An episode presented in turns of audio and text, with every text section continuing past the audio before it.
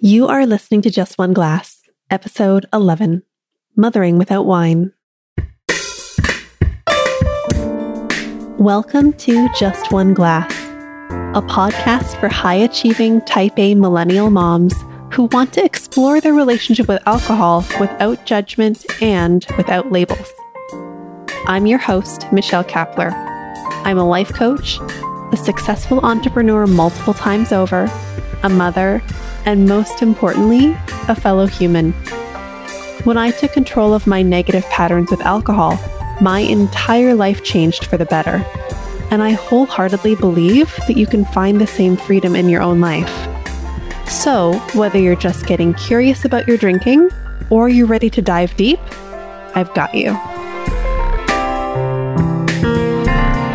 Hi, friend. Thanks for being here with me and for showing up each week. And if you're new to the podcast, welcome. This week, I'm going to get into a topic that I think we need to talk about more openly and more often, and that is drinking and motherhood and mommy wine culture. So, as I often do, I want to dive right in. And I think a good way to do this is to create a definition of what we're talking about so we're all on the same page. So, what is mommy wine culture? To give a basic definition, I'm going to quote my friends at therapy.org. This is not an endorsement, it's just the first thing that came up on Google. They say that mommy wine culture basically makes using alcohol to cope with your day as a parent an accepted and even celebrated part of modern life. I don't know about you, but that sounds pretty familiar to me. So let's be clear. I was this mom before I took a closer and more deliberate look at the way I was living my life. I want to take you back six years ago to when my daughter was born. Before I had her, I was naively under the impression that I would give birth and the early days would be filled with unicorns and rainbows and snuggles and naps and cuteness and perfection, and all would be total bliss. Was I ever wrong? When I think about the transition from having no kids to being a mother, the word traumatic comes to mind. It was an experience that was very difficult for me. It made me question everything. It was not just the part where my daughter wasn't an easy newborn.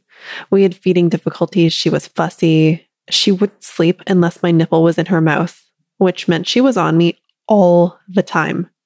It wasn't just that stuff. It was the part where I found myself grieving the loss of my old way of life, my independence, my old identity, the part of myself that I knew that I could do anything or accomplish anything I wanted to with the right grit and the right mindset. But as we know, this isn't how it is when it comes to our children. They are their own little humans with their own tiny brains and they will be who they will be despite our best laid plans and efforts and visions, even as infants. And this was so hard for me.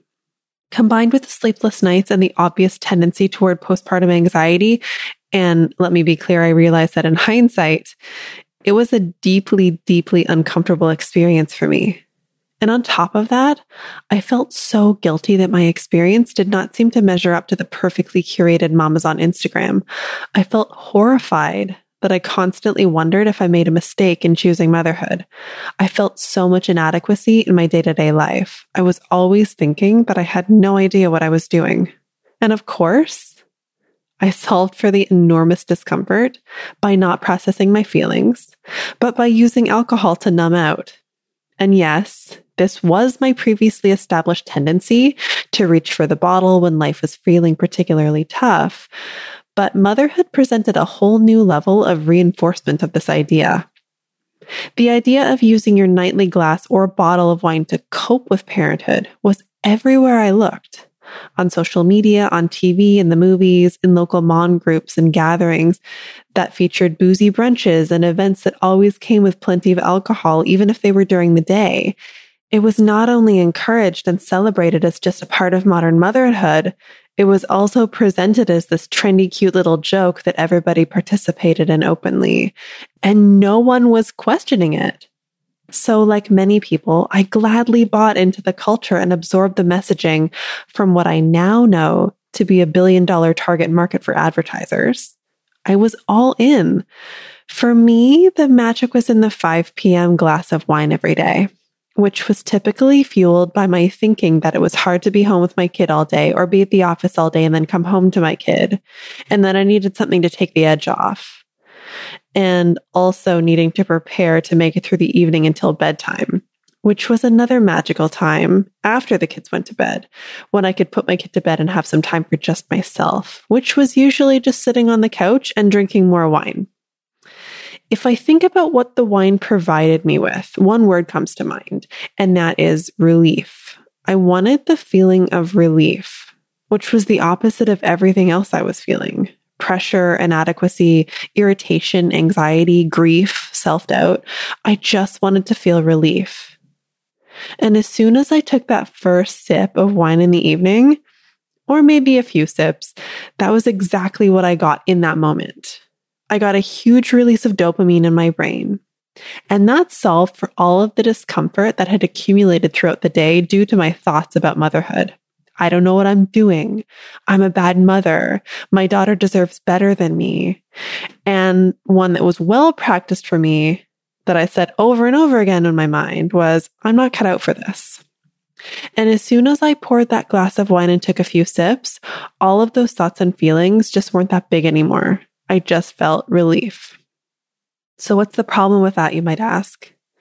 Why is it a problem to unwind with a few glasses of wine at the end of every day? And I want to be clear that the problem isn't the part where I was opening a bottle of wine, pouring its contents into a glass and ingesting them. It's all of the thinking and feeling that surrounded that action. It's the part where the wine may have provided relief in the moment, but didn't actually solve for the thoughts that were creating the feelings that I so desperately wanted not to feel.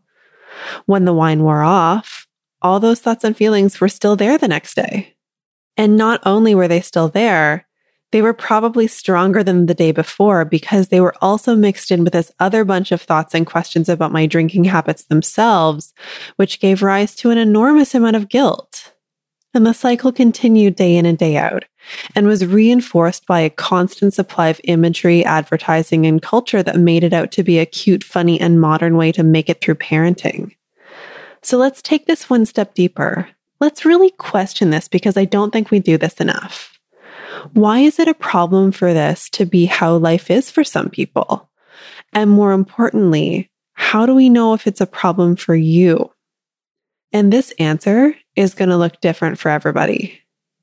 And questioning this, pushing back against the cultural trend of using wine to cope with motherhood, asking yourself how it fits into your own life is a deeply personal process and one that really can't move forward unless you approach it with radical honesty.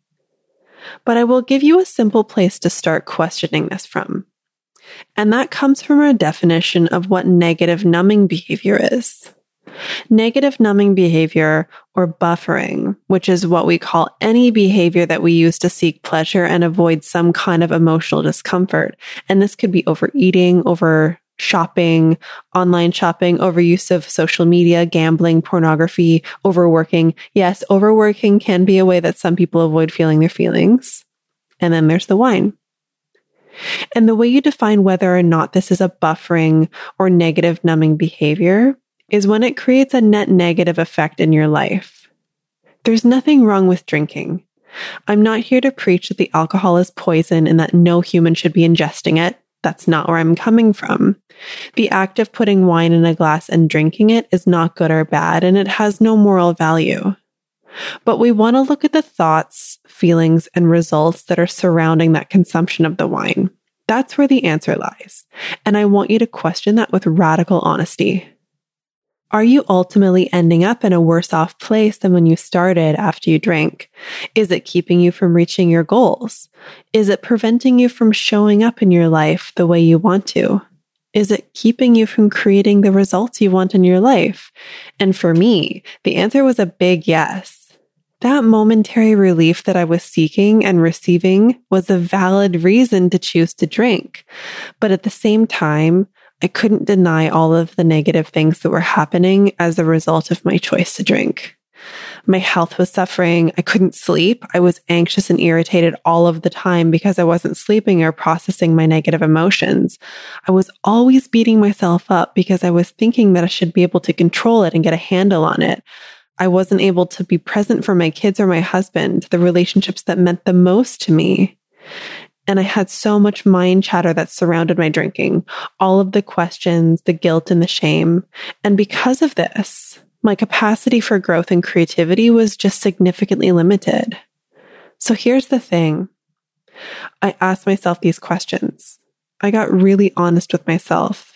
And the answer for me was pretty clear that the nightly wine habit I had developed was just not serving me and that giving it a try without booze was probably a good idea. It was also a terrifying and intimidating idea, by the way, but it ultimately seemed like the right thing for me. But let me be clear. If you ask yourself these questions, if you get really honest with yourself and you arrive at a place where you understand the reasons why you drink and the results that you are creating and you're totally okay with it, then it's a completely valid choice to keep doing what you're doing. As long as you're making the decision consciously with eyes wide open and you like your reasons for making that decision. At the same time, I want to invite you to consider what you might be giving up in order to continue your current habits with your drinking. Because chances are, if you're listening to this podcast and you're still with me at this point in the episode, there's at least some part of you that's wondering if you could be creating different results in your life if you were to change your relationship with drinking. For me, as I talked about on my podcast many times before, now that I don't drink, my life is more beautiful and alive and huge than I ever could have imagined. And let's be clear, I'm not saying that I discovered the magical secret of always feeling happy and never experiencing negative emotions. All of the previous thoughts and feelings are still there. I still wonder if my children are going to need therapy in their adulthood because of the mistakes I'm making.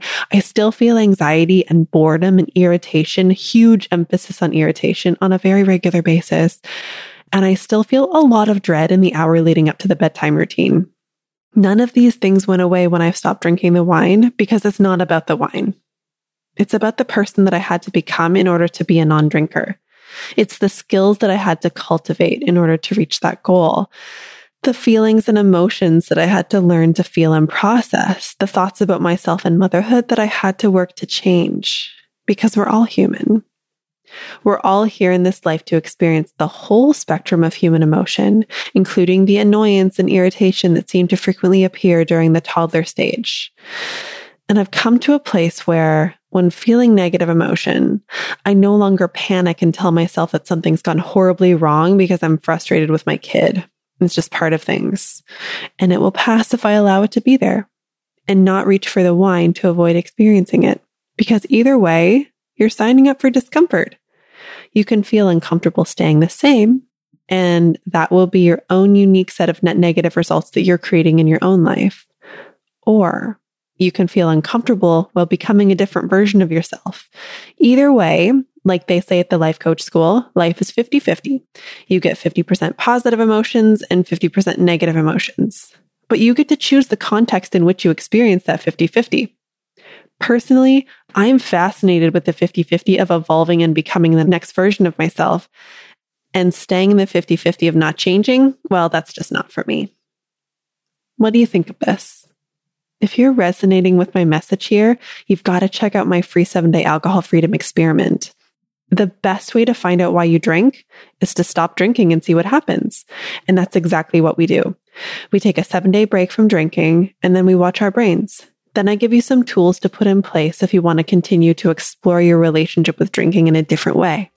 It's totally free. If you want to sign up, you can head over to michellekepler.com and scroll all the way to the bottom of the homepage to get instant access. And I'm also going to pop it in the show notes for you. And as always, if you want to explore this one on one, click the link in the show notes to book your free 60 minute consultation to learn more about having me as your coach. That's it for me this week. I'll be back next week with another episode. Until then, you've got this, my friend.